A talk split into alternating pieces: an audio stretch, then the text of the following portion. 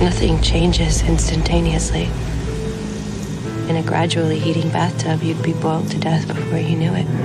Our Father, who art in heaven. Seriously? What the actual fuck? Gilead doesn't care about children. Gilead cares about power. Why does healing have to be the only goal? Why can't we be as furious as we feel? For whatever man sows, so shall he reap. Welcome to Above the Garage. Hi, friends. Today we have yet another Handmaid's Tale Emmy winner, production designer Elisabeth Williams, here to chat with us. Thank you and welcome, Elizabeth. Thank you. Good morning. I'm super excited to learn about your piece of the puzzle. I love the sets on the show so much. And yeah, and right now you're working on Fargo season five, right? I am. I just came in actually for for one episode or one block. Um, the production designer who they hired was ill, and so um, since I'd worked on the show before, it was a it was a no brainer for them to call me in just to kind of take over for a little while. That's so fun. Yeah, it is really fun. It was nice to see. Uh, it was nice to see the gang again. It's all the same people, yeah. and uh, it's like, yeah, it's like coming home for a little bit. Oh, I love that. Yeah, it's really nice. I was gonna ask one of my questions. I was gonna ask like, how in the world can you do Fargo and Handmaid's Tale, and it somehow works out like timing wise? Yeah, well, that's a really good question because uh, they had asked me to do Fargo this season um, since I had done I would worked on season two and season three.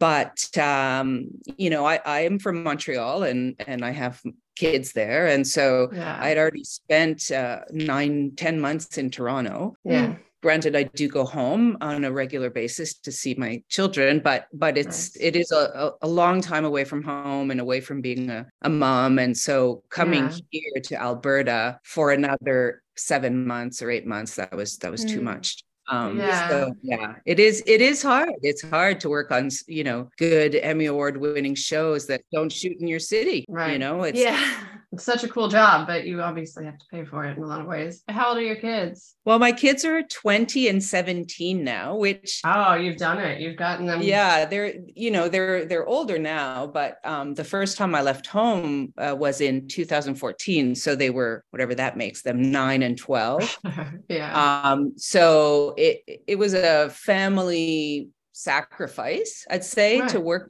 from home it was a choice that was difficult to make like personally psychologically and emotionally but career wise it was the it was definitely the best the best thing to do and you know it was also for the family actually because in the end we mm-hmm. we benefit all all of us benefit from it right definitely did you before that were you working just in Montreal on on shows or? Yeah exclusively in Montreal. So that's where I'm from. I started on uh, on shows in Montreal I forget 1999 98 i think and worked my way up from you know from doing some um, clearance work first and then some coordination work on in the art department and uh, slowly made my way to where i am today. To the top? Yeah. to the emmys um, so wait, clearance work is clearance work. I don't know, like license plates and driver's license and things. Yeah, it's that, but it's more than that. And and um, today, basically, we need to obtain the right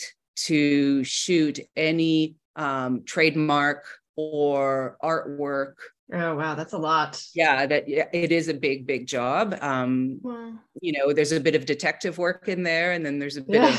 of, of uh, diplomacy, and there's all sorts of different. Um, yeah, there's all sorts of different uh, qualities that you acquire actually when you do that. I was say, it must be quite a skill set you yeah. came out of that job with. You develop, yeah, exactly. And and actually, speaking of skill sets, I feel like you know, working my way from you know being an assistant to being the production designer, you also develop a certain amount of skill sets. And yeah. I think it's benefited me quite well. Yeah. Yeah.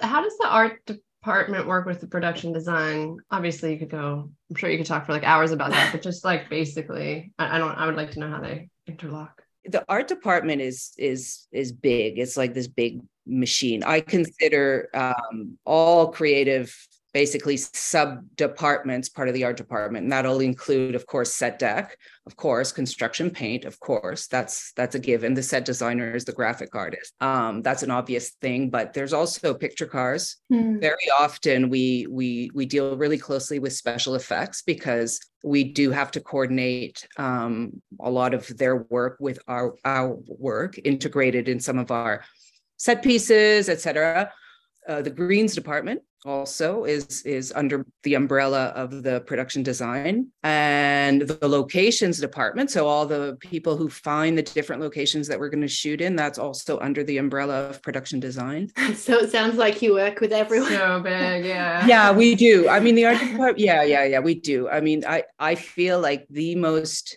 pivotal um, job let's say in pre-production like in in preparing the set is the art director um mm-hmm. not me the art director who who who basically is like the pivot. Everything and everyone derives their information or from the art director. It's a, that's a big big job. Is that martha sparrow or was that a previous? Yeah okay. So in seasons two three and four martha sparrow was there um, and in seasons four and then five, Larry Spittle was okay. with me. And uh, yeah, it's they're both excellent at their jobs. Yeah, I think she went to Shining Girls with Lizzie. She was did exactly. Did okay. Yeah, so Martha went to, to, Shining Girls. She'd also went. She she went in on Fargo Four to oh. to help out as well. That was in Chicago. Mm. Um, and so Shining Girl is also in Chicago. Ah, Chicago. And so yeah, so she's developed um, a world there for herself.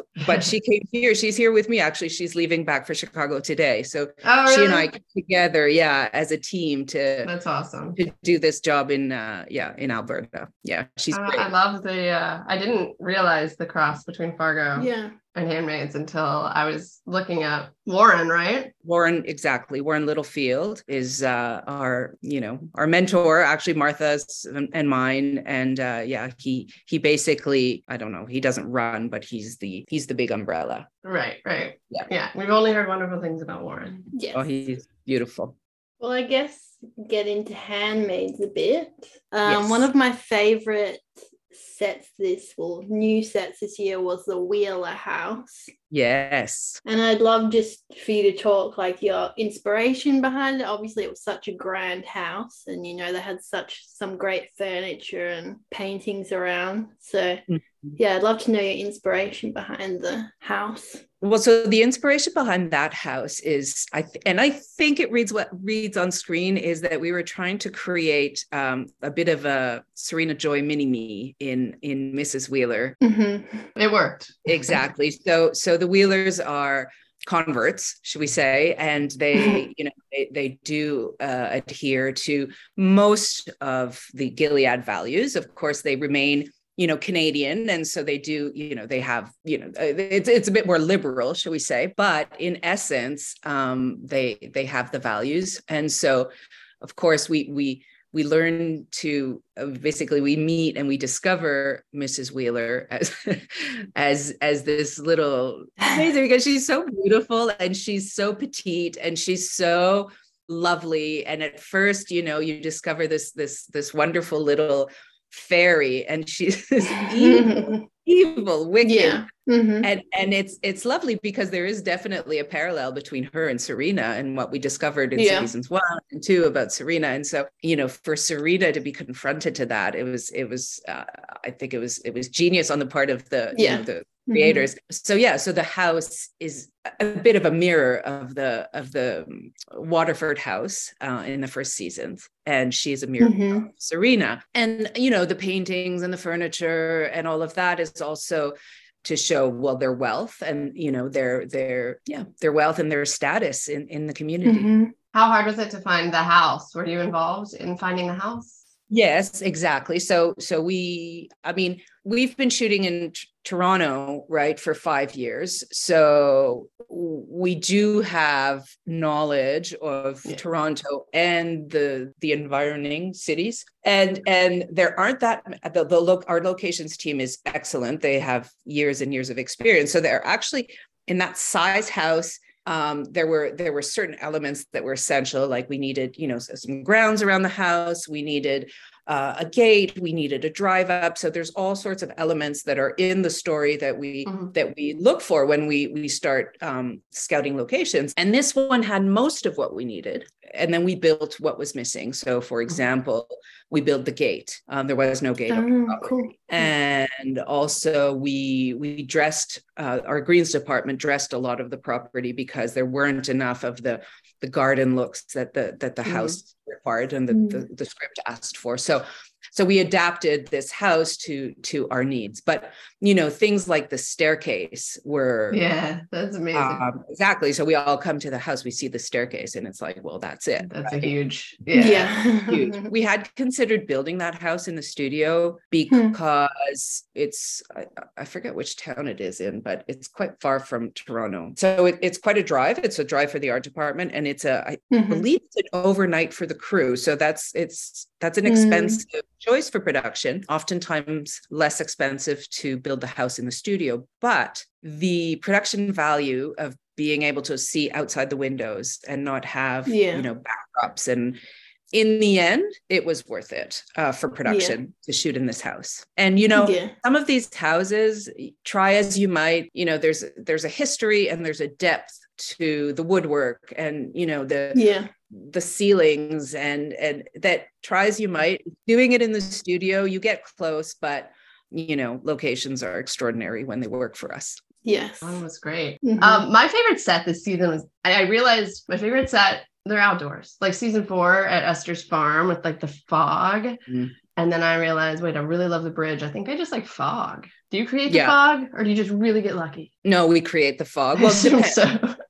depends. At the farm, um, in season four, we got lucky most of the time. Um, really? That's beautiful. That was when we we were interrupted by COVID. Yeah. So the first scenes when she arrives in the winter, those were shot in February, I think it was, or just March. I forget right when when we shut, shut down. down. I think it was yeah. mid March. Yeah. So we did we had two weeks of shooting before the shutdown and those mm. scenes are beautiful when they come out of the woods and there's oh my god i love them and it's yeah so when you shoot in in that area in in and around toronto at that at that time of year the night of course the nights are really cold and as you know as the day comes it warms and so there's this beautiful fog that that raises just naturally from the so you know our our directors and our dps and obviously we we just they jump on the opportunity jump, yeah. yeah yeah yeah so you wow. know so that's great. And then we augment um, with special effects when when we can't get it. You know things like i'm not sure but i think like on the bridges for example we'll we'll, we'll create the fog or the, the train i think we created some fog. You know there are circumstances where it's easier to create fog mm-hmm. and and others where it's just difficult and we live without. Yeah. Yeah. Yeah Talking about the train, since you just mentioned it, that was oh my uh, god, the train. That seemed to we've seen a few BTS pictures of that, and that seemed like a pretty big undertaking. Yeah, it was a huge endeavor. We built the, of course, we built the interior, which is probably obvious, um, by using a a milk truck, like those big, oh. huge milk um, transporters. Mm. So was it a milk no, it wasn't a milk. We we had the milk in the show. no, it was one of those big, um, not propane, like those big trucks. The, I don't know what they're the tanker what they, tanker truck. Yeah, those tanker trucks that transport liquids, and we we basically cut the top off mm-hmm. and created our interior in that truck. It was that was quite um extraordinary. I could post some because you guys are on Instagram, yeah? Yeah, yeah. Mm-hmm. Yeah. So yes, I could post please. some pictures actually if that's interesting. Yeah, we have pictures of I have pictures of the making of the the milk uh, train. And then yeah, and then we built the exterior portion, of course, on a um, train car bed and we attached mm-hmm. the mm. other yeah, the other train pieces too and had that. That was so, it was it was a big big big endeavor. It was great. It's yeah. so interesting. I don't know, your job has like so many different facets. Let's do a train. Let's build a train.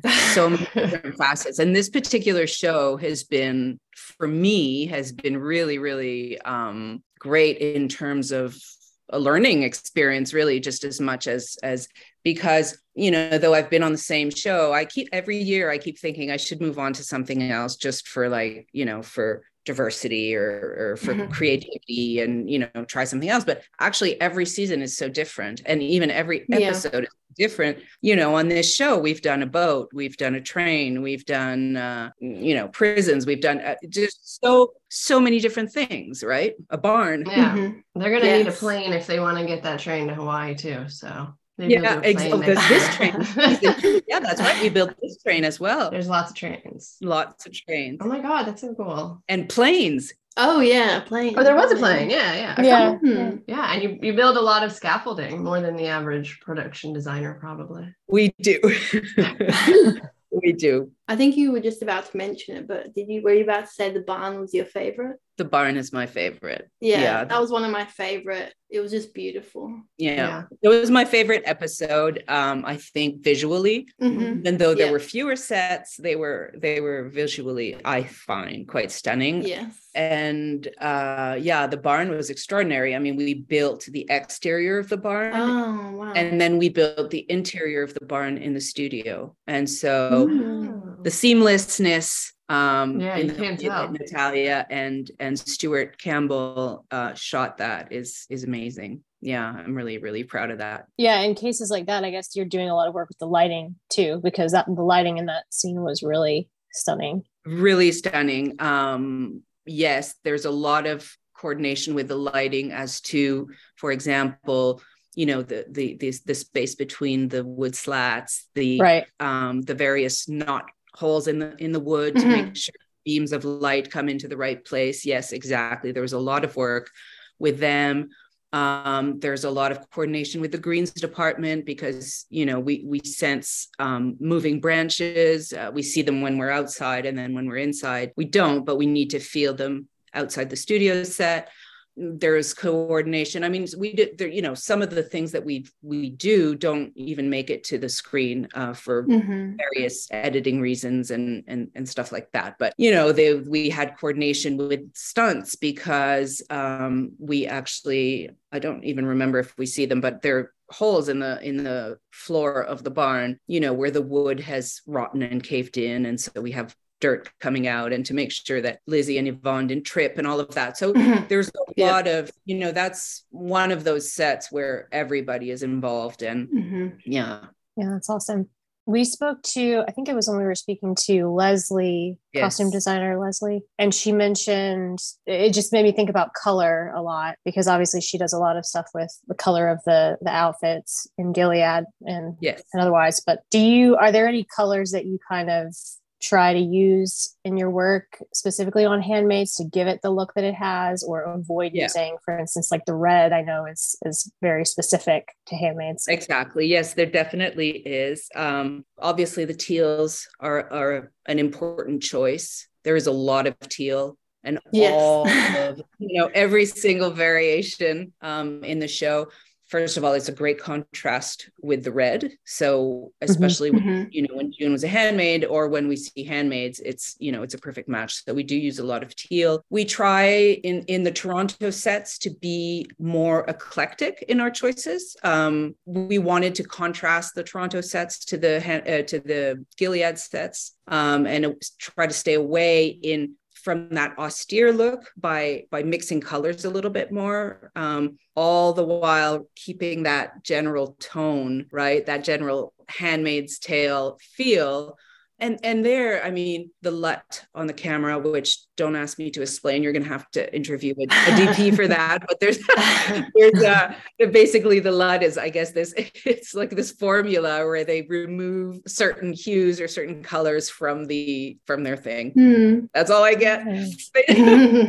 Where we where we yeah so th- so the lut on the camera affects the colors on the screen right? Um and then they in addition to that they play with the color grading in post they do additional modifications but um yeah there are no colors i'd say other than the red that we stay away from no i don't think so i think it's more i think the choices are combinations of colors rather than elimination of colors you know yeah I really like the stark whiteness this season against the teal in, you know, say the hospital. Well, yeah, Yes. the hospital as well as the child, the sad Yes, child exactly. store. Right. I love that. Yeah, we have, for example, we have these, not these rules, I guess, but in Gilead, all of the, let's say, medical or institutions are as sterile as possible. Very sterile. So Right. anything do, especially anything to do with handmaids or with children. And so, yeah, the white, uh, of course,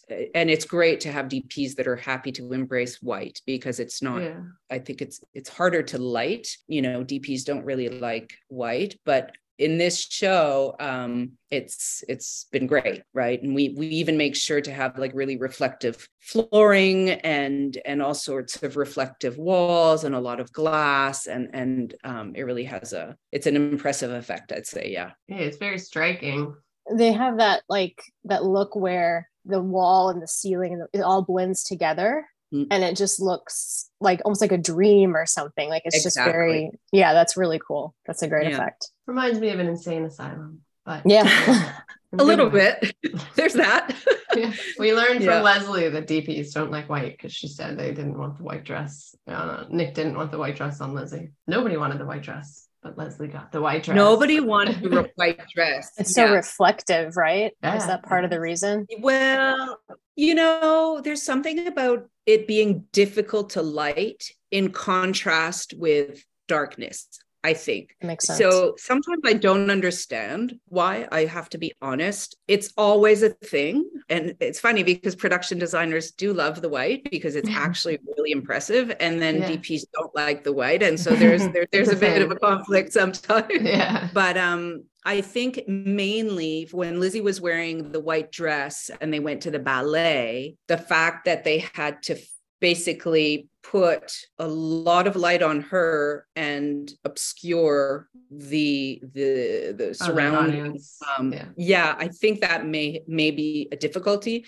a technical difficulty that I I see, but I don't understand. Like I don't Right. understand that makes sense. yeah i've i'm my plan in in life is to go actually uh, via the union and take a, a course in lighting Yeah. Mm. because it's you know we learn things um, as we work and we we exchange with the dps things to do and not to do. And and you know you you learn what to do and what not to do but you don't really understand why. And that's the part that's um anyway i'm i have to figure out what course to go take. And i was talking to our gaffer um tom henderson who Mhm. actually did some of the lighting. I don't know if you've ever spoke to him. He's wonderful. He did some of the lighting in the barn because I'm, I'm jumping all over the place, but because of COVID, we had some, we needed to pause uh, twice, I think, during the shoot. And Mhm. so our DP, Stuart Campbell, was already due to leave and to go work on another show. Mhm. So the, the three days of the interior barn shoot, he was gone,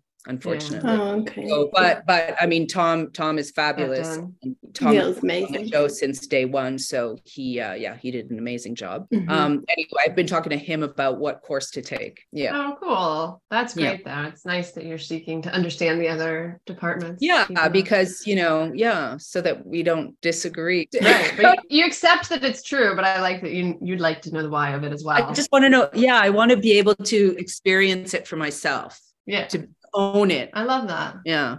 Speaking of the ballet and funeral, my God, like well done. Thank you. That's insane. I don't know how you began that project. It's amazing. Even. Mhm. Well, I mean, the ballet, the, the ballet experience was amazing. Um, none of us had ever worked on a, on a ballet. ballet. Yeah.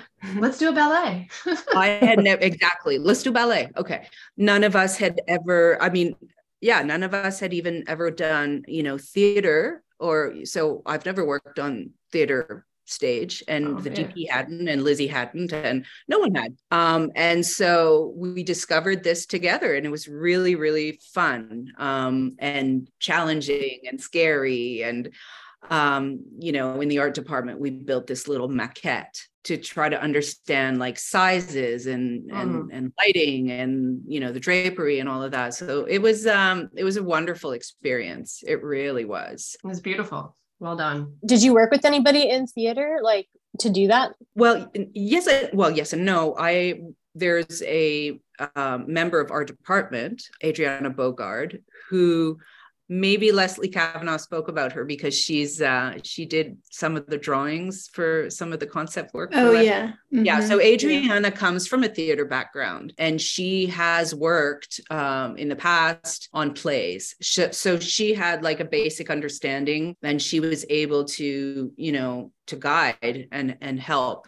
Um, so that was really great. And actually, we made her art director of that of that particular set, and she kind Mhm. of you know took it on and um, and yeah, ran with it. It was great. Yeah, that was that's awesome. So this the stage was a set then. The stage. No the scene, stage or- was in a real theater Okay, yeah okay. yeah yeah it was a real theater that we that we rented we put down a dance floor we you know we built those um the lights in the front of the stage we just had to there's it seems simple and yet it's not it's not Yeah, it doesn't. I don't think to us. Yeah, Mhm. it's a yeah lot of work. and yeah. and and plus we done we didn't have access to the stage is you know we had to do it all from afar um and then we came in i think it was we had three days uh from the moment we accessed the location and the filming it was it was like i think it was yeah it was three days and ballerina came up from from new york they did their you know rehearsals we had a dress rehearsal with the lighting uh the night before and then and then we shot it was really exciting It was wild. I feel like you're just kids sitting around like, ooh, let's try something new. Let's do a ballet now. it was it was really great because also like on the day in that, that the morning of that shoot i stayed you know for a couple of hours um and uh the whole crew was sitting in the in the audience. Yeah. So they had you know they had uh, background in the in the first i don't know six rows i think um, because they were shooting on the first day they were shooting all the close-ups. And then all the crew were sitting in the background with the music and the ballet and it was that's awesome. it was a real treat it was nice That's really nice. yeah Was it fun creating the huge spectacle of the Gilead funeral? I mean, we've seen a funeral before, but it definitely wasn't like that. No, this was uh yeah, this was a stately affair. It was. It was really great. We did a lot of illustrations for that to make sure that we Mhm. had, you know, that grandeur. Um, we did a lot of research, which which again, now that it's aired, I can post some of the work that we've done. Yes. I would love that. And there again, a lot of pre-visualization with the um vis, vis effects department of Mhm. what it would look like, of how many bystanders we needed, then you know to make it look important. You know, it Yes. was there was the COVID factor uh, still, so we couldn't have a thousand extras the way we wanted, and there's the financial factor, right? Mhm. which is actually doubled or, or even more because of COVID. You know, having a thousand extras and seating them in a support space six feet apart, you need a gigantic stadium, you know? Yeah. And so it was really, it's really tough for production actually to function in financially in the, in this uh, context. So what was decided is we would have fewer extras, of course, and then they would be doubled or multiplied in visual effects. Oh, okay. Yeah. That's what we did. Yeah Mm, very smart. to ensure that that the that the audience can't tell you have to have a certain amount of people Mhm. Real people. if not you start to recognize the you know the different physical aspects That was taken Yeah. to an ex- extreme in season four in Chicago, right? It, it looks like there were a ton of people. Well done, but I don't. I don't remember what the cap was back then, like twelve or i something. think yeah i think it was yeah 12 or 15 people when they when they pushed down Yeah, the, the fences, fences. yeah to get on the boat yeah yeah yeah yeah that was such a shame because you know we actually changed the story to accommodate for that because when we not the story so much as the the setup because when we started working on this the number of people that we were allowed to have kept changing so when we started we were supposed to have a really busy camp with a whole bunch of you know a whole bunch of sick people and and you know it was supposed to be like really really dramatic and then when we were no longer allowed to do that we're only allowed to have 12 or 15 extras basically we had the camp that was already closed down and getting ready to ship so we Hmm. were able to to change the not the story but the timing in the story to Right. make that um yeah to make that work yeah. quite a challenge. it sure is We we also really love the the look of the you talk, said the word camp and that reminded me the I was Mayday gonna- camp. Yeah. Oh, yeah, yeah. from from season five. So good. That was really really cool to see that. Um, totally different location. That was one of my favorite parts. yeah, Well, that was yeah, that was really cool. It's this beautiful location, a private property actually of this this woman who is just gorgeous, gorgeous. She has this old ancient cedar forest. Um, Mm, and yeah. uh, the cabin itself that that uh, where they have their you know their qg is uh was there it was made the second floor we built in the studio Mm. Oh, the I think I saw a picture on your Instagram of the kind of like the the arch, the yeah, roof like a with the thatched roof Yeah, exactly and and the women are sewing um things Arsenic? into the hems of yeah exactly so that was in the studio and i think in the end i don't see as much of the camp the campsite as as we had built but all Mhm. the the lean-tos and the um the different areas where the women lived in the woods and we we had a few of those it was Oh wow. it was a great it was a great set it was really fun. Yeah, even just the cabin itself with the you know, the wall of the photos that they had of the Yeah. the women they'd rescued, and Yeah. that was really yeah that's really yeah that's a that's a wonderful job uh from the graphics our graphics team. One of the things that we did because we we knew this was coming is that when we shot the funeral we sent someone to set to photograph the 200 x Ah, we had. Yeah so so so check this out so this that was in episode two and the camp was in episode four i think is the first time we see it i'm not I think it's three. Yeah, but yeah. Oh, is it three? Yeah. Okay. Yeah. So anyway, so we did the we did the funeral. We sent hair and makeup, costumes, and a photographer to Brantford, which is um, an hour and a half away from Toronto. And so in the support room, we had all the extras, the women, redressed, you know, makeup and hair and photographed on different Mm. backgrounds.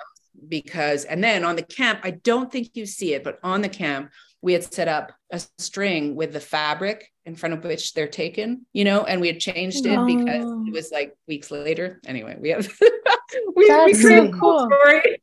That's anyway, such a resourceful idea. Yeah. That's such a cool idea. yeah, yeah, yeah, yeah. We try to we try our best. Yeah. Yeah. yeah, you've got to think about these things.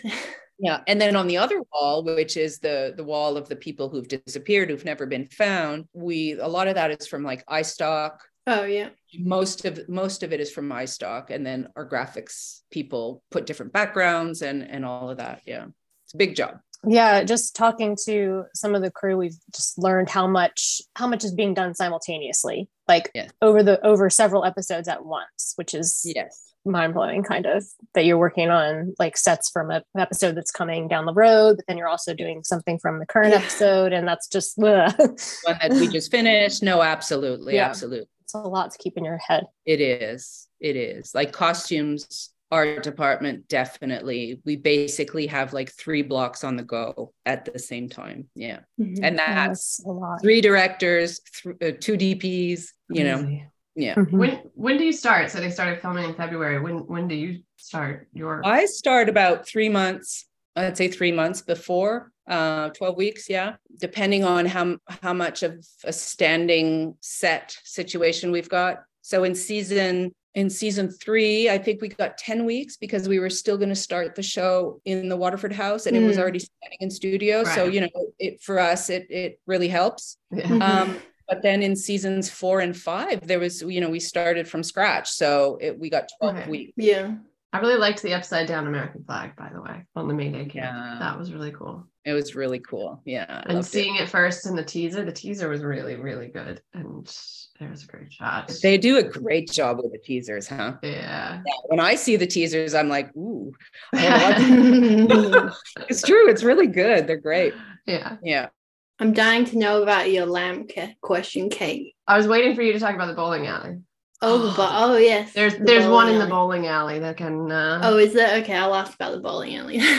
that was also one of my favorites. It- Well, the the bowling alley. Um, just the look of it was like, yeah, it was just it was so nice to look at the lighting, the decoration, everything. very different Yeah. from your typical handmaid Yes. set. It was nice to see. Yeah, I wasn't expecting to see a bowling alley in Gilead, but here we are. Yeah. I love it. It's interesting because we all kind of, when we read the script, we all not questioned it, but like, oh, really? Like, oh my God, what are we gonna do? Like, that's so weird, you know? Yeah. And um, we struggled to find the right one. First of all, there aren't that many bowling alleys that aren't like body right now. You know what I mean? Oh, you should come to America. we needed no, but it's true. We needed something that was a little bit retro, Yeah. um, a little Mhm. bit Yeah. smaller, and and we needed an exterior. Um, and so for the, our locations department, that was actually difficult to find, and it ended up being an Mhm. hour and a half, almost two hours outside of Toronto. So there was a big Mm. struggle there with production Wow. For because it's a it's like one day scene. So it's a very expensive choice again and and you know with the locations department the art department and the directors we always try we we try to stay within you know certain guidelines financial guidelines. We don't have a choice. But this this bowling alley ended up being of course in the end the production value of it is is amazing. Worth it. Yeah. Mm-hmm. And the bowling alley owners um, were really generous and that's that's the thing we never talk about actually is how generous the locations owners are Mm. with Yeah. with Yeah. film and tv so anyway these guys were really generous because we oh we just take over you know Yeah. two weeks Yeah. for the art department that was a a 10 day job to to Oh, get wow, that yeah. ready for Wow. you know Wow, that's a long so time. Yeah. they closed down and you know it's it's it's a big deal and i'm glad you liked it because it's no it's true because there's some sets that i find that i'm scared that we fall into cliches or Got you know walk this kind of tightrope between Mhm. the cliche and Yeah. and something that just doesn't look right so and that was one of them because we wanted um it to be a bit of a boy's lair you know this boy Yeah. that hangs out. So you've got those typical things that you always see in movies, like the dartboard, and you know what I mean. Like you've got Yeah. these things Mhm. that your mind immediately goes to, and then you know you have to to really dive deep into the feel that you want it to have. Anyway, so there's there's those which again seem so easy and then they're actually the hardest ones to do i find Mm. Yeah. yeah and and at the same time it's so absurd to have like a, a living room in a bowling alley so again it's it's that weird place where you need Uh-huh. to end up visually and the lighting really helps again Yeah, um, it was great. and you know the idea because we had these references um and the idea of having like the twinkle lights and the you know along the along it, yeah it's it was a great set We talked to um Eva Vives. yes And um, I think she, did she say it was her idea for the uh, disco, Disco ball? ball. The disco ball was her idea. Absolutely. Yeah. And it, it was perfect. It was a great little um, addition when Jaden decided to use his little torch and shine it on the disco ball. Yeah. Yeah. I loved him. That was sad. Oh, we do love him. I did spy a uterus lamp in that scene. I feel like this show likes their uterus shaped lamps. Am I was that intentional? No. Okay. It's not. Maybe just more lamps are shaped like uteruses than I realized. I think it's that. I think it's just and, and, and you have a sense of observation that no, yeah, yeah, no, there was no um Then what about the one in the end of season three between Serena and Fred's twin beds when they Had sex. conceive Noah?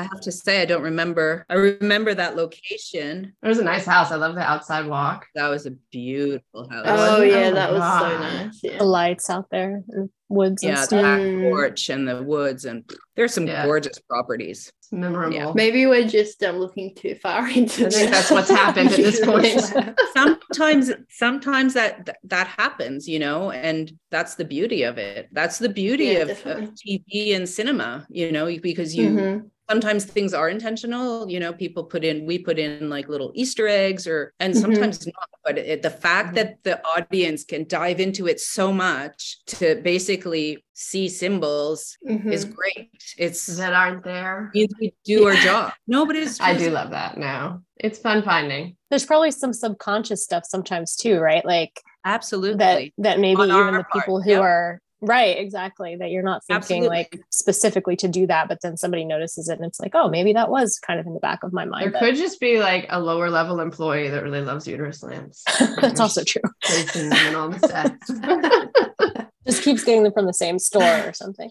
I was thinking about um, when you said the bowling alley had a living room in it. It just reminded me of the Boston Globe from um, Yes. season two that she's like living there. And so it's like That's such a cool set too. you have to make it like a living space, but then also an office. and You have to make a nest. yeah, They're the hard ones. They're the hardest ones, I think. Um, they're fun. They're challenging. I find it's it's walking that tightrope it, every time, and hopefully we succeed. Yeah, oh, Yeah, yeah, they, definitely. were, they were great. Yeah. very memorable. Yeah. the Boston Globe was very memorable. Oh, well, yes. Yeah, it's a beautiful, I loved it. Everything in that. All right, I'm bringing Scarlett over.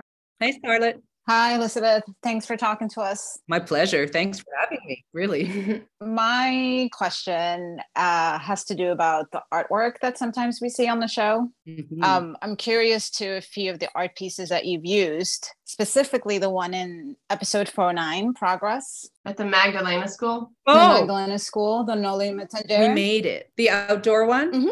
And I wanted to know why did you choose that painting or why was that painting used? If there was a reason for it. Yeah, it, so that's Saint Madeline, I think, kneeling in front of, I guess, Jesus. I don't remember it right now, um, but Saint Madeline, I believe, is wearing a red cloak, and so it was the imagery of the handmaid kneeling in front of her master, I guess. Okay. And we named the school, uh, and I don't think I'm not sure you see that, but we had actually engraved Santa Magdalena um, on the outside of the school. We had a sign. And so it was a way for us to basically we named the school Santa Magdalena after the painting because we wanted the painting, okay. right?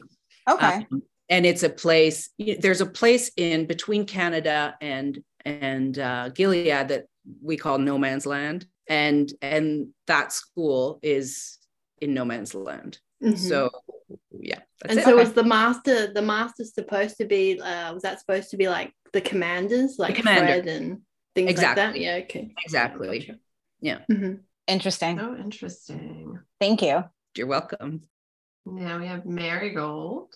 Elizabeth. Hi, I love the color in your Oh, house. th- thank you. I, I painted Wow. it recently. My husband was like, "This color," and I was like, "Yeah, it's like one of my favorite colors." So, Beautiful. So my question is, I know you started on the show in season two, Yeah. but I was curious about what is your process when like characters move to different spaces. So, like for June, she moved from the Waterford house to the Lawrence's to Canada, and Nick from his you know garage apartment to his commander house. Can you talk about like does what's going on with the character? Does it directly relate to how you design the space for them? Um, yes, uh, yes and no. So like the command like Commander Lawrence's house is designed around Commander Lawrence. Yeah. And when June was a handmaid, basically the the the spaces she lives in, other than the Red Center, which is designed for the handmaids, all the other locations are designed for the characters who inhabit them. And Mhm. basically the handmaid is invisible, um, unimportant in the story, right? So her passage through time is er, through space i should say i mean everything is everything is chosen with the color of her dress in mind but that's Mhm. just a Mhm. visual right so in the story she's invisible Mm. when we knew that she was coming to canada we decide we we actually talk about this with the dp and the directors and the showrunner and you know what are we going to do how are we going to keep that focus on june uh color wise we can't is it, ha- it has to be lighting wise um and we had talked about changing the quality of the light as basically the light follows june. She is the light in our story I'm not sure. So we have all these conceptual discussions, and then in the end, on the day, things just happen, and and you know yeah things change. So since I don't watch, I watch the episodes actually before they air, and um, and then once they air, I don't watch them again. But I should because I would love to see. I, I I wonder if that shows if you watch the show from beginning to end. I wonder if you can, and maybe you guys as the audience can tell me is that evident or or did we did we fail No, I think so. I, as I mean, we were noticing like in season five, like the yellow that she's wearing, like yellow in one scene, and it, it's like she definitely stands out some in some way that I don't think we would have known that's why, but you can sense yeah. it. That you can sense it. So that was that was actually Lizzie and and Leslie, and and I was part of that at the beginning when I had more time. Like Lizzie Leslie and I spent a lot of time together in prep. So those three months mm-hmm. of prep before anyone else arrives, there's a lot of discussion. Then the DP arrives a few about, I don't know, six weeks before we start shooting. And there's a lot of discussion about how June is going to stand out and, and costumes mm. was a this year. And I think it's great um, that the costume was at the forefront of of the show this year because since June's been in that red cloak, I mean, there was the first season where, you know, okay, the costumes were extraordinary. And then the costume is the costume because that's, mm-hmm. you know, mm-hmm. and then this year there was a there was real thought put into how June was going to stand out. And they they did succeed. It was developing yeah. mm-hmm. look. And again, it's that it's that tight rope that they walked on between you know, we know that June is uh, she's a refugee you know she doesn't have a job like who's paying for all this stuff so we had to think you, are like where does where do they get their clothes you know right. they go to uh, charities it doesn't mean that they dress poorly au contraire but but but it had to be sobre it had to be simple mm-hmm. yet mm-hmm. special and, yeah. and they it worked I think mm-hmm. I think you guys nailed that for that sure. Yeah. yeah. I I love um just a shout out to you. I love in the season finale, um, her kitchen, it just looks so much like a normal kitchen. I like that it wasn't like sterile, it looked like lived in and just lived like in. personalized to them. So yeah, well, thank yeah. you. That's, that's that's really nice to hear. Um, really nice to hear. The kitchen is a place where sorry. no, don't be, don't be. That's wonderful. Um, the kitchen is a place where they spend a lot of time in the show, like in all the sets, and we actually build them a bit bigger than in one's real home. And so it's important, especially this one. Eh, you know, set deck set deck is great um, to fill that kitchen and to make it look alive and real. That's a big it's a great job from set deck department and props and you know everyone else who's involved. Yeah thank you. I love the addition of the bowl of apples. Yeah. And since she wanted those apples really badly in episode nine so i like that there was a full yeah, bowl they're there. year. yeah. Yeah, yeah. um julia Hi. Hello, Elizabeth. Thank you Hi. for taking the time to answer so many questions. Oh, you're welcome. I'm really happy about it. Um, I'm interested in how the sets come to be, and especially what is more challenging or also maybe more enjoyable for you, like changing an existing place like the Wheeler's house to make it fit the narrative or like coming up with it from scratch and building it? And if there is are there differences in the process of designing these sets? Definitely definitely different. I think i prefer building from scratch. Um, the process is yeah i prefer building from scratch. The process is more inclusive mm-hmm. of different departments because from start to finish we coordinate with with all the departments. So you know there's a limited amount of things that you can do in a location right? You you basically you have the bones and you fit the story within the location whereas the set you fit the set to the story. And so mm-hmm. it it evolves with the help of the lighting department. You know where are we going to put the lights? How you know which how are they going to turn this corner? How long do they need to walk you know how long does this hallway need to be? Um, where the windows are so that the light arrives at the right moment in the right place. How high should we make the ceilings? Do we need one to to, to wild so that we have top shots?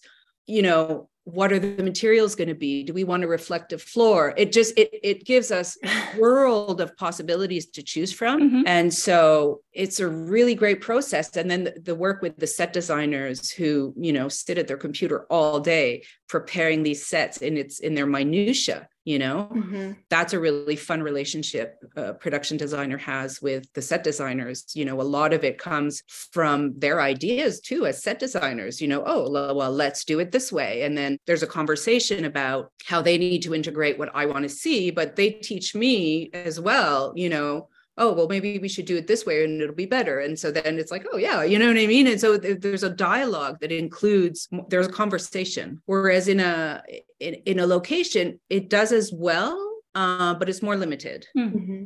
i think yeah. I feel like i don't know if this is true but i feel like in a location yeah there's less conversation. I think i tell them what i can do with the location and that's that. Yeah. you know what i mean? Yeah, so yeah makes sense. I prefer the sets.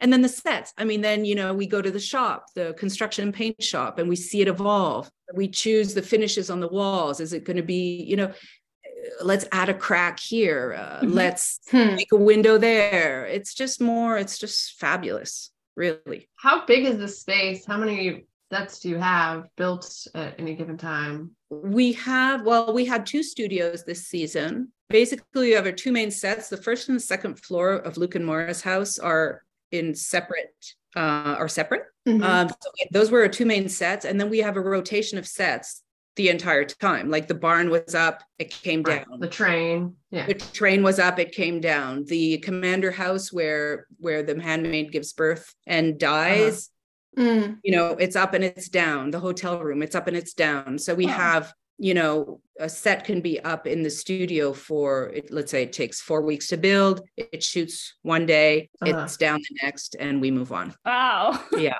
Is Lawrence's house a set that stays there for now? Lawrence's house? Yes. Yeah. So so last season we had the first and the second floor. Mhm. This season we got rid of the second floor Mhm. after um June left. Lenore Oh, and Eleanor died yeah. and June left. That we got rid of the second floor and we kept the everything on the first floor except for the kitchen because it jutted out and it was taking too much room in the studio and we needed the Mhm. space to build other sets. Gotcha.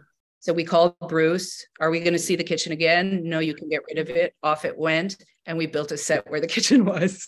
Awesome. Wow. Yeah. That's so interesting. Where do you keep all this stuff? Like obviously Lawrence's do you is it like in a storage unit?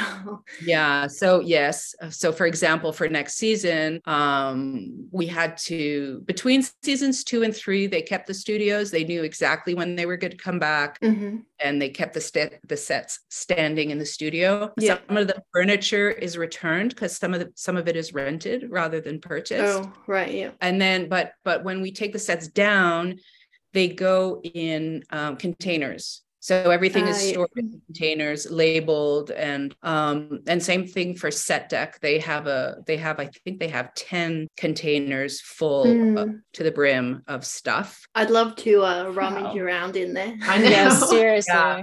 Yeah. yeah so would we because some, some stuff is in the back of the container it hasn't been seen since season one um i'm sure there's jewels in there Just open all those containers like as like a Handmaid's Tale themed amusement park and let us pay for entry and just walk through. That would be so great. Yeah. All right, Rachel. Hi, Elizabeth. Hi. How are you doing? I'm really well. How are you? Good. So good. So nice to meet you. Um, so my question uh, is from the beginning of season five in the season five premiere. Um, some of us noticed that in Nick's kitchen, it has an A frame that's reminiscent of his garage apartment. Was that intentional? It was intentional. There's two things intentional in that house when we chose it. There was the A frame, but there's also the fact that it looks a little bit like, doesn't look like it. It has the feel of the kitchen also in the Waterford house, that kind of cathedral Mm. light where the table was. And it wasn't planned, but when we saw the location, it was like, oh my God, this is going to work. This is so Nick. Yeah. and it wow. shows his the progression in his career you know is kind of like the progression in his house so yes Yeah. good catch Awesome. Yeah. Thank you. well thank you I bet it, it must be nice when uh, people actually uh, see stuff that Yes. you put in there. yes it really is it really really is and then it's it's funny too when they're you know because sometimes i don't know if it's on instagram or, or, or whatever you see these these questions or these comments and sometimes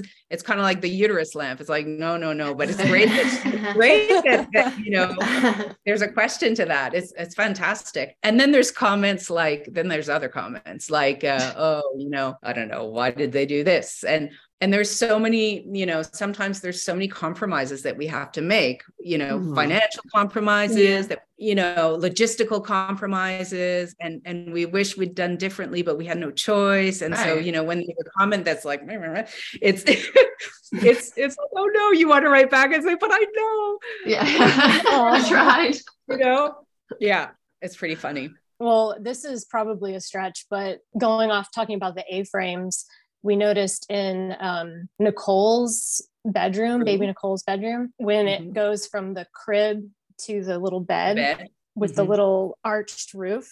Is that some kind of a connection a to stretch. that too? Or okay. That's a stretch. you know what? You know, again, it's like it's a stretch in the sense that it's not intended. Like we don't go out looking for it. Mm-hmm but it's possible that when you see it you're like yeah that works. Mm-hmm. you know what i mean? Like as you were saying earlier subconsciously it's like yeah that works. That that's for them. Yeah. Yeah.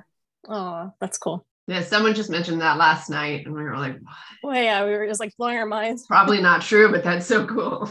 yeah, it's amazing how many details like that you you leave in. I mean, you, intentionally and and not intentionally that we can discover like later. Absolutely. You know, go back and find them, and it's really fun. So absolutely, Nicole's room was really adorable. I love yeah. the way you guys designed that room. That was Cute. I'm glad. Thank you for including Nick Stahl. Oh, yes. I was getting nervous. Yeah, no, absolutely. I'm really glad you like it. Like every time I design a set and it comes to life and it's like I have this moment of pure joy. Yeah. And then I mm-hmm. have this moment of pure insecurity. I'm like, oh, oh my God. Like I hope it works like every single time. It's I I I kid you not. They all work. They do. Human nature i believe that is because you you've crushed everyone. I love so many sets in the show. Yeah. Thank you thank you. Okay tina. Hi elizabeth. Thank you for joining us today. Hi tina. My question is it kind of ties into a few sets we've already talked about. Um, we noticed like in the bowling alley and in nicole's bedroom and even in i believe i'm not sure where it was in um, luke and moira's house but the use of the string lights. Yes. Was that intentional to was there a reason those were used repeatedly? Did they just look nice? You know, we we like look, the look. Well, yeah. So they they look nice. I th- the main reason is actually is they look nice. Directors of photography love string lights. They're very pretty. I can understand why. And they request no, but it's true. They request them actually. Interesting. Uh-huh. So visually, they look nice for us. I mean, it, it makes sense. Yeah. You know, like for example, the the the lights in the you know in Luke and Moira's house where they have that little sunroom and there's the lights. You mean that's yeah. that's definite art department choice because that's what it should be. So that's what it is. Mm-hmm. Like same thing with Nicole's room. But there are other places where you know the DPs will ask for it um, because it's a nice it's a nice way to light an entire space and so yeah i mean i can tell you off the top of my heads the places where it was particularly their request oh i can remember in season three i think i don't know if you've seen all the seasons but there was the ball in gilead where oh yeah with Fred, yeah. Fred yeah waltz mm-hmm. there or whatever that was beautiful wasn't it yeah so yes so the DP had asked for those um, drapes of twinkle lights. Mm, so we built okay. those on the DP's request. I remember seeing a um, a still of that. Um, the the obviously them dancing, which yeah. I didn't really enjoy that much them dancing, but whatever. I enjoyed the set. yeah, I enjoyed the set, and it was it was so beautiful that still. Like I remember all those screenshots when I was looking through. I was just like, damn, that was yeah, it's very pretty. It's beautiful. Yeah. yeah. We built those chandeliers that we peppered around the room. I actually oh. saw them recently, the chandeliers, and I put them, uh, you know, I'll tell you that story after. But basically, we ordered these chandeliers. I think they're like seven sticks chandeliers from Amazon or whatever. We ordered 10 of them. Mm-hmm. They're electric chandeliers, right? You plug them into the wall, but we wanted them freestanding in the middle of the space, like between the dancers. So so we um, took them apart. We built a base that's about I think it's about 10 inches high for the electrics to put a battery pack in. And so they're battery operated. and they're really really cool and so um, recently the take five is our is our toronto Mhm. in-house producer and uh, they're a wonderful company and they they just moved into a new place and they asked if i could help kind of design a couple of spaces in their place and so i borrowed from handmaid's Uh-huh. tale those chandeliers and i put them in their editing suite Oh, That's nice. awesome. Can I order one? Can you ship to Australia? actually uh, we we actually sent to australia who was it i think it was Daina Reid Daina lives in Oh Australia. yeah. yeah. yeah. Yeah, She's and- actually from where I'm from. Yeah. Perth. yeah. Yeah. So in season three, I think was the first time we worked with Daina, and she asked if we could put if this was in the Lawrence house, and we I think we discovered the the dining room in the Lawrence house in season three, and she asked for um a painting from a, an Australian artist, and I'm really sorry I forget, but anyway, we so we we asked for Oh. clearance, we got permission, Oh, we that's cool. printed the the the artwork on a on a canvas. We put it up and all that. And when she left, we sent it to her. Yeah. Oh, awesome. Yeah, yeah, yeah, yeah. I forget the name of the artist, but it'll come back to me. I'll I'll put it on the post. Yeah. It's right behind his head when he's um or I think June, you know when she's sitting at the table and she's got Oh, the yeah, yeah, with gun, the gun. something Yes. there. Oh yeah. Oh, that's awesome. Yeah. Memorable. Looking like a mob boss. Yeah. Yeah, yeah, yeah. It was great. Great scene. Thank you. Thank you. we have two more, Sarah and one more. Thank you for doing this. We appreciate it. It's my pleasure. I'm actually working today on Fargo. I'm work. I'm. I'm. Uh, this is a great way to start my day. Can you say hi to Jon and Juno for us? I haven't actually seen Jon Hamm, unfortunately. No, uh, it's too No. I'm too busy. It's another crossover. Jon Hamm, Lizzie, Mad Men. Crazy. Yep. Small world out there. For real, Sarah. Now. Hi, Elisabeth. Hi, Sarah. So great to meet you. Uh, and thank you so much for giving us this opportunity to ask you questions. So my question is about Hannah's white school set. What was the thought behind it? And um, especially the little tents that the girls slept in. Now there's the uterus. Ah, there's uterus. So that I love that set. Do you like that set? Oh my god, it's so good. It's so creepy. Yeah, it was beautiful. Yeah. I love love the set. white and the um the plum. It Yeah. was yeah, It's beautiful. great colors. I mean, so it was the idea, of course, of these. It's like a chrysalid, right? It's like these little Uh, that's what it looks like. young worms budding into Mm. butterflies. Caterpillars. You know, right. I mean, that's that Yeah. was the theme, right? Um, Right. And so, yeah, um, I don't remember how that all started. I never remember actually how it all starts, but it materializes into this beautiful thing.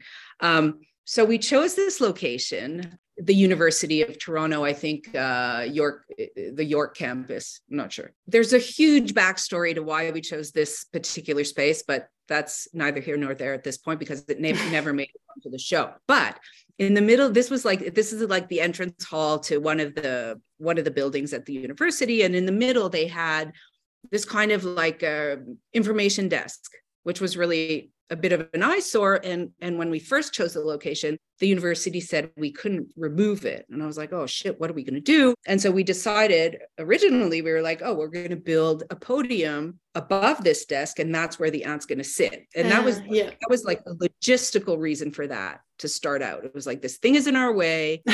Are we going to live with it? I was like, okay, this is where we're going. We're going to use it, right? Often that happens. I mean, that's you know, people say, oh, how did you come up with that? Sometimes it's to. like because I've got a problem Right. in my way, so I need to I need to find a way to integrate it into the design. I love that. Mhm. When you're on location, that happens a lot. Mhm. So anyway, finally in the end, we we were allowed to remove the the thing. And mm-hmm. so, but then our concept was was already designed and, and mm-hmm. everyone bought into it. And it was so beautiful that we decided to keep it anyway. So that's one piece. I love that. And it was also an opportunity to you know to ground the room to center the room to put the it was such a huge room to put the um, the handmaid you know kind of rocking and watching um almost like a prison right with a guard Yeah. Yeah. Kind of you know keeping an eye and that was my concept It was brilliant. yeah and then the and then the girls being in the pods i mean yeah it was it was that that was the concept you know butterflies Mm, they were mhm. being groomed um Yeah. you know Yeah. one day they would be ready to procreate Ah, uterus wise at the back of the tent so the tent is shaped or the tent the the pod Oh, is yeah. shaped you know there's that dome shade it ends in the peak and if you'll notice the the the dentelle the uh, lace Uh-huh. that covers the tent has this design in it and there's a there's two things so we we built in the um, the symbol Uh-huh. into the into the um, iron rods right we built it in the Mm. and then we sewed the drapes the the the lace so that right down the middle of the symbol there's this flower and so it's the it's basically the flower in the uterus Wow, Mm. that is so impressive. I missed the real Very uterus. I'm yeah you have to go back and see I'm going to. Yes, we are.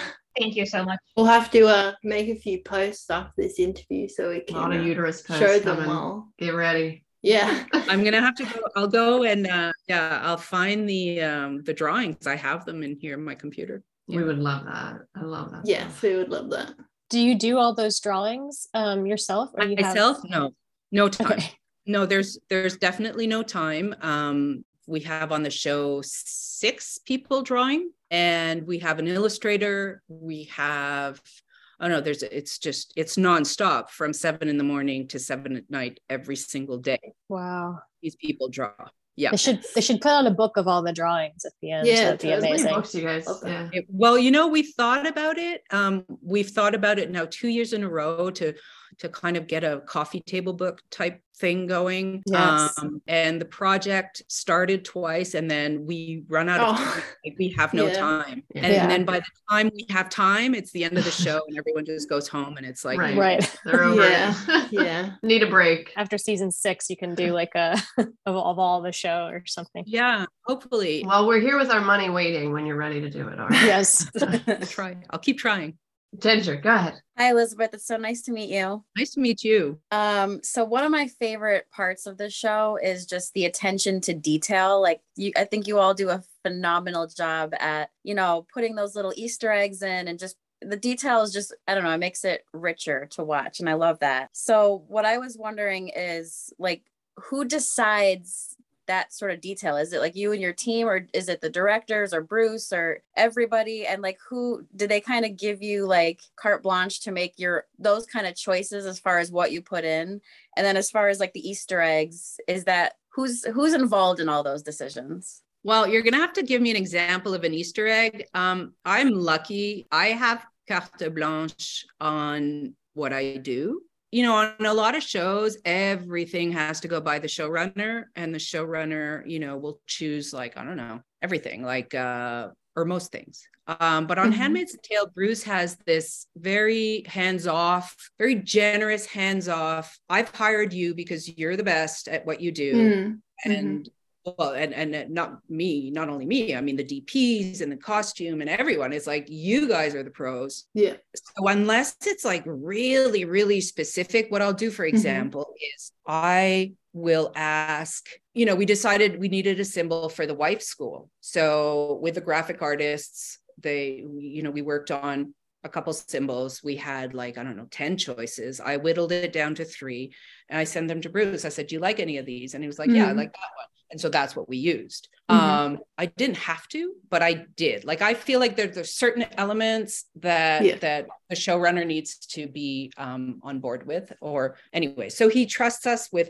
most everything. As for the easter eggs it kind of depends. I mean some of them come from us. Like we get all excited about something and then we stick it in our department i mean. Some of them come from conversation with the directors or the dps it's kind of like it's very organic in that sense most of us have been on the show together Yeah. for for four years now right um the, the crew It probably makes a difference, I would think. it makes a huge difference. Yeah. It makes a huge difference. Um, it's like right now I'm on I'm on Fargo for and you know I was here on season two and three and like the picture car guy said we have this scene in a in front of a pawn shop and this other car comes in and and the picture car uh, coordinator said oh well I still have Ray's car from season Mm. three uh, we, could put it in there and so he asked he suggested that to Noah and Noah's like oh my god what a great idea so the car's going to be there you know so it's that kind of like that's the that's the beauty of movie making